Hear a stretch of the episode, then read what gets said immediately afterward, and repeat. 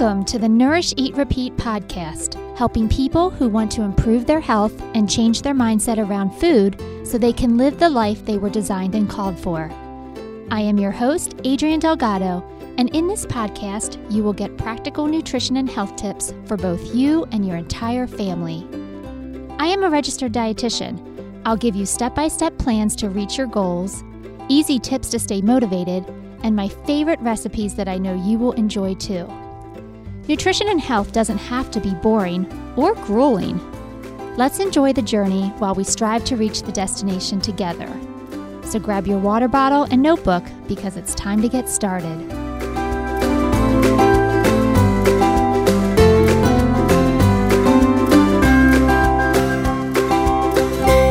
Hey everyone! How are you doing? Welcome to another episode. I usually tape these episodes on my day off, and today is no exception. Uh, it's a Thursday. That's usually when I, I tape all my episodes. Um, because I'm off, I was able to do a lot of work in the garden, and as a result, I helped, oh my goodness, make probably 20 jars of pickles. I made a ton of zucchini bread and also some pickled beets. So that is how I spent the majority of my day. And now I get to, to uh, be here with you. Every year I tell Jim, my husband, please do not plant more than two zucchini plants. If you've never grown zucchini before, each plant yields about, oh goodness, I don't know, 10, 12 zucchinis. And in our house, we must have good soil for zucchini because when we plant them, they grow like baseball bats. Like that is how large they are. And every year, every year, I beg Jim, please only plant one or two plants because it's just too much zucchini. And do you know how many he planted this year? Eight. Eight zucchini plants. Oh my goodness, we are going to be eating zucchini for the rest of our lives. Like there's just so much. And so, yep, today I made zucchini bread because I, I don't even know what to do with it. And it's not even like I used up a whole bunch of zucchini in making that bread. I even doubled the the um, recipe.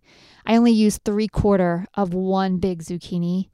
Uh, it's just it's ridiculous. So you may be hearing lots of stories about zucchini in the next couple weeks because that seems to be my my new goal uh, over the summer is how to how to use up the zucchini. But anyway, guys, I wanted to talk to you. Um, I actually I had another topic that I was going to talk about this week, but I had a specific incident that happened, and then I also had, on a different note, uh, a conversation with one of my clients. And for whatever reason, I just felt like God was speaking to me and, and put this this uh, topic on my heart as something that I needed to share and and it's a little vulnerable i'm not going to lie but i also know in our vulnerability uh, and in our raw honesty, that's where we can really connect with each other. And so I wanted to share this story with you. So I think it was a couple days ago, I was cooking dinner and, you know, nothing extraordinary about it, just standing at the stove making something. I don't even remember what it was right now. And Jim walks into the kitchen and he shows me this local magazine. And he's like, Hey, do you recognize who's on the cover of this? And I looked at the girl and and she was beautiful. You know, she, I don't know if she was modeling sunglasses or maybe it was for a hair salon. And I looked at her and I'm like, no, no clue who she is. And he's like, that's my ex girlfriend. Huh. Okay wow, wow, she's gorgeous. And immediately, my first thoughts are, wow, she is so much prettier than I am. Jim took like three major steps backwards when he decided to marry me. Like why why would he want to be with me when he could have been with somebody like that? Wow, she's so much prettier. She looks like she's a lot skinnier than me too. Like wow, she probably, you know, has a great body. She's probably, you know, perfect. Here I am standing in the kitchen in my shorts and tank top with my hair pulled into a bun. Like nothing extraordinary, nothing particularly um, pretty about that. And I'll tell you something that whole evening, I just felt like I got sucker punched. I felt just very insecure. I felt really sad. I felt, I don't even know how I felt. I just, I wasn't angry. I was just sad, just really, really sad, thinking about why he was with me when he could have been with somebody like that. To the point where I didn't even hang out with anybody that evening. After dinner was over, I just went upstairs, I shut my bedroom door, and I just did some work. And I didn't really want to be around people because I was just feeling really sorry for myself and just feeling really bad. And, you know, he even came up to, into the bedroom. He's like, hey, what's going on? I'm like, nothing, I'm fine. And, you know, I'm fine is code for I'm not fine, but leave me alone and let me wallow for a little bit. And I realized that, you know, in that in that moment, I had a choice to make. I could continue feeling sorry for myself and sad and continue to elevate the girl in the picture and, you know, lower myself and and choose to pick out all my flaws and and why he shouldn't be with me. Or I could you know tell myself some truth right? I mean Jim and I have been married for almost 20 years. We have a great marriage. We have you know these great kids we own a business together you know obviously he chose me so there must be some redeeming qualities right? You know, we've built a really good life together. It's not perfect. No no marriage is. But I started to realize, okay, listen. You know, yes, this lady is gorgeous and yes, they had a relationship 20 years ago. and that relationship 20 years ago doesn't impact our relationship now and the life we built together. But I thought it was so interesting how quickly I was able to feed my mind with a whole bunch of lies. And on a separate occasion, I had a conversation with one of my clients this week. And, you know, she was, one of her goals was to exercise. And so her job, which we wanted to do to help, what I wanted to do to help create accountability for her was for her to text me every day if she worked out. I told her, you know, just send me a text that says did it. So she would send green checks if she did it, red X's if she didn't. And um, just to kind of add a layer of accountability, she wanted to to follow up, knowing that somebody was going to check in with her. And I was like, "Sure, I'd love to be that person for you." And you know, she was doing great, doing great, and then I didn't get any text from her. So I just reached out. I'm like, "Hey, just wanted to check in. How are you doing?" And she's like, "I'm doing terrible. I'm not doing anything I'm supposed to do, and I don't understand why. And so I decided to dive in a little bit deeper. And I'm like, what is, what are you telling yourself in the moment when it's time to exercise? And she's like, honestly, I tell myself, what is one day going to do? You're not going to lose weight. You're not going to get healthy over one episode of exercising. So why bother? And I was like, but but that's not true like you know that's not true like one day does matter how are you going to ever get into a routine if you don't start with just one day and she's like i don't know i start giving myself this whole big script about why i can't why i shouldn't why i'm not good enough and i realized oh my goodness that was me that was my whole conversation with myself after seeing that that magazine and so I don't think I'm alone here. And I don't think the two of us are alone here. I think for us, we, you know, maybe more so as women, but we have these scripts that we tell ourselves that are not serving us well. And I always say, I think this is how the devil works, right? You know, the devil isn't some guy in a red suit with horns that comes at us in the middle of the night with a machete. That's not the devil. The devil just pokes at us and he taps at us. And for me personally, he taps at my my self-worth and my self-confidence. And he causes me to doubt who I am as a person all the time. And I have to actively work really hard at being able to recognize when he's doing that work and when I need to feed myself with some good, solid truth. And so, what I want you to do this week is I want you to do the same activity that I had my client do. I told her to grab a sheet of paper, and on that sheet of paper, I want you to draw a line down the middle. And on the left side, I want you to write down the lies I tell myself. And for some of you, you don't even realize that they're lies because it has been the script you have told yourself for so long, you actually believe it's truth. Maybe you have made comments to yourself about your weight or your health or who you are in terms of value. Maybe you have put yourself down for so long that you don't even realize that the words you are saying are not true. And so I need you to identify what those thoughts are because if you're ever going to be successful at this, we've got to learn the lies from the truth. We have to separate them. And so on that left hand column, I want you to write the lies that you have believed or are believing. And on the right side, I want you to replace them with truth. And so I just want to share with you some of the things that my client came up with because I'm so proud of her. I'm so, so proud of her and the work she did when she did this activity. And I wanted to share them because some of you may be having these same thoughts. And so one of her thoughts was exercise doesn't make a difference in my weight. And we're going to replace that with exercise is not just for weight loss, but to clear my mind from stress and also from the lies I tell myself. Here's another lie she shared one day isn't going to make me lose weight. And she's going to replace that with true. But in order to see results, I have to be consistent. And consistency starts with one day at a time. This was another lie she tells herself I have too much weight to lose.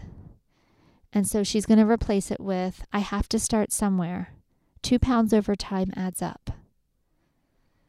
Another lie she tells herself I'm too tired. She's going to replace that with exercise will give me energy. And then here's a lie I was so proud of her for identifying. My body is already in such bad shape to look good again. And so she said she's going to replace it with I don't know what I'm going to look like in the future, but it's still worth it to try for my health and for my weight loss attempts. Right? What are the lies you tell yourself, whether it's about your body, about your health, about weight loss, about your self confidence, your self worth? What are the lies you tell yourself? For me, um, I know when my self confidence and my self worth get attacked, I am not the dietitian that I was called to be. All of my focus is inward. I can't get out of my head, and that does not serve me well in my practice. I need to be focused on that other individual. I need to you know, be confident in the tips and the tools and the resources I give. And when my personal self confidence or um, I feel like my I'm body shaming myself or I'm attacking myself, that does not put me in a position to be helpful to others. It makes me very inward focused instead of helpful, right?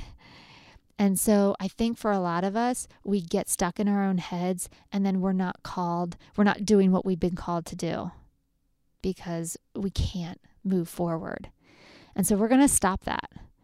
You know, I I told you I had a choice to make. I was either going to wallow in why I felt like I wasn't good enough to be Jim's wife, or I could decide, you know what? I do have value and those are lies and I had to flip my script. I had to feed my soul with with truth. And honestly, I did it with a lot of prayer. I was like, "Please God, you have got to help me because I can't do this on my own." on my own, I want to tear myself down, but I know that that is not the truth. And so, guys, I want you to do this activity if you struggle with the same thing. And for some of you, it may be a little bit of extra work being able to identify the lies you've told yourself because you've been telling them to yourself for so long. But I want you to replace them with truth that you are of value and you have so much to offer and to give.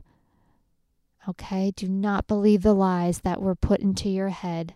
And more times than not, we put them in our heads by ourselves. It's not even that somebody else told us that. Sometimes we've been in very poor situations. You know, words hurt. We know that because sometimes we've been on the receiving ends and sometimes we've actually said the words. Words hurt, but they also hurt when we tell them to ourselves. We have to be really careful about what words we, we say to ourselves because our inner dialogue can run rampant. Oh my goodness. I always have to laugh. Jim makes fun of me because my inner dialogue can go off on tangents all the time. Uh, even to the point where if I'm having an argument with Jim, I will have the whole argument in my head ahead of time. And I've already decided how I'm going to respond and how he's going to respond, and then how I'm going to respond to his response. And he's always at me. He's like, Adrienne, you cannot fight with me in your own head. You need to do that out loud so I can have, let me decide how I want to respond. You don't get to decide how I respond. All right. So, guys, we need to identify these lies and we need to replace them with truths truths that serve us and truths that serve others. That is your that is your um, assignment for the week. All right. So just you know what? I want to take a, a quick side note and I just want to say thank you. Thank you for allowing me to be vulnerable today and to share that with you. Um, I know it's going to speak to somebody, and which is why I'm putting it out there, but I um, I appreciate you letting me do that. All right. Let's let's talk about something a little bit more cheerful. um, let's talk about gardens again. All right, I told you our garden is in full swing. We got lots of zucchini. Um, but another thing we have a lot of is basil. And so today's recipe, I'm going to give you a basil walnut pesto. All right, um, here's a quick fun note about basil. So when you um, plant basil, whether it's in a pot or in the ground, basil will only grow as large as the pot you put it in. So if you have a small pot of basil on your step or your porch, it will remain small depending on how big the pot is. But if you would like a very large producing basil plant, plant it in the ground because then it will go crazy. And nothing smells like summer than fresh basil. It's my one of my favorite scents. We actually plant it along our front walk, so every time we walk into the front door, we smell basil. Okay, so basil walnut pesto. This uses walnuts instead of pine nuts, which is a little bit more economical, so I like that as well. But for this recipe, you're going to need two cups of gently packed fresh basil leaves, two large garlic cloves, a half cup of grated parmesan, one third cup of walnuts, a half a teaspoon of salt, a quarter teaspoon of ground black pepper, and two thirds cups of olive oil. Now, you're going to place the walnuts and garlic in a food processor, and you're basically just coarsely chop uh, for about 10 seconds. You can also use a blender if you don't have a food processor.